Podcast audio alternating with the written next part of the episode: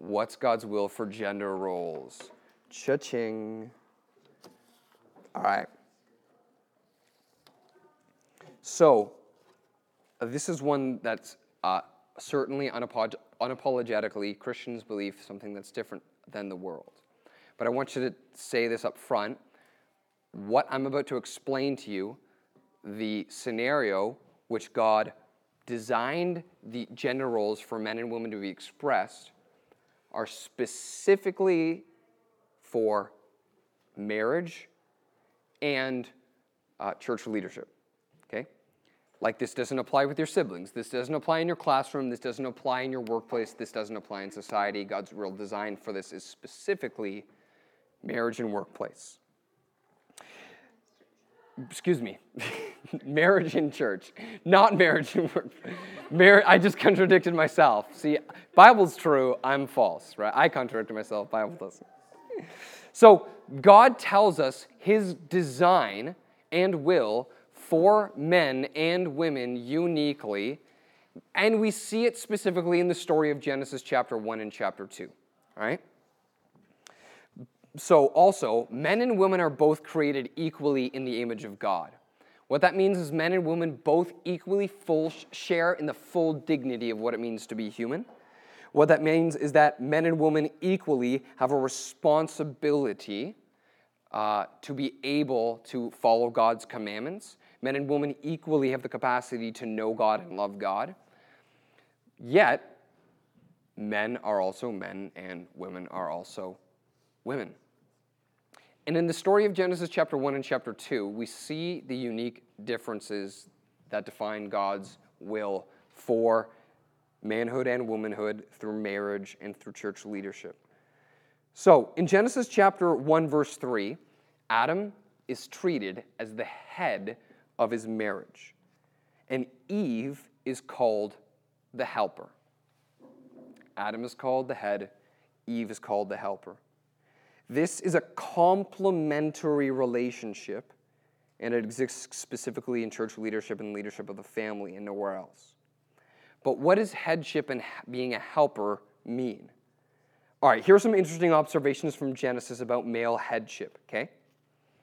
So when God gave the command not to eat the tree, Eve didn't exist yet.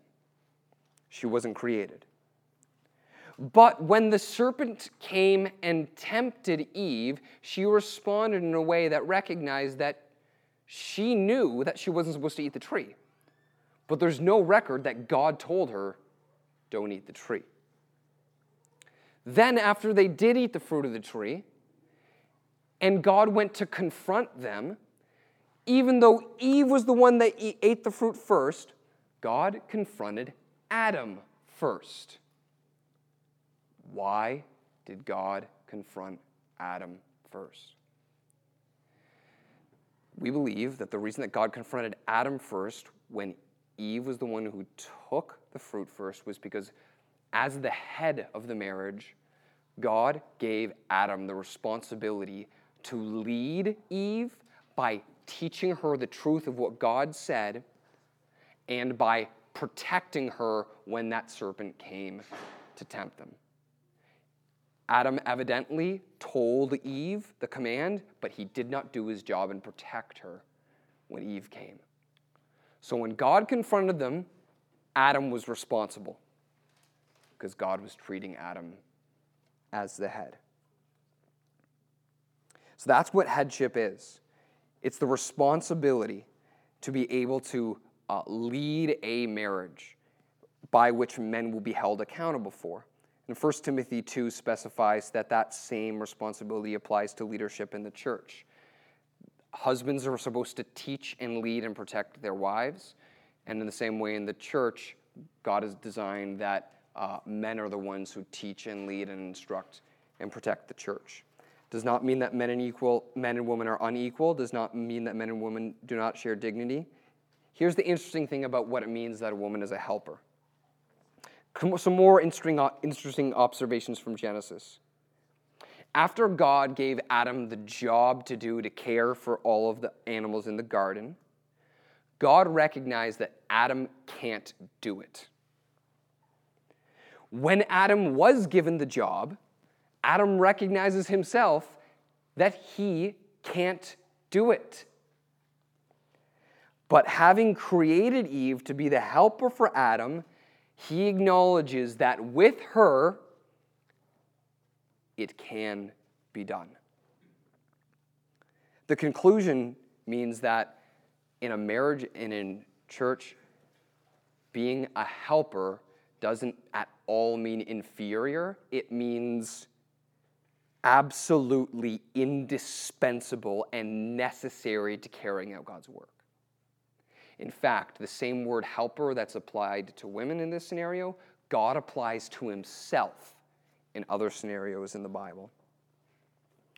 Without the value that women add to families and churches and society, the world would not be able to function the way that it does. That's what we believe in our church is God's will for gender roles. Now, I'll say this attack the theory all you want.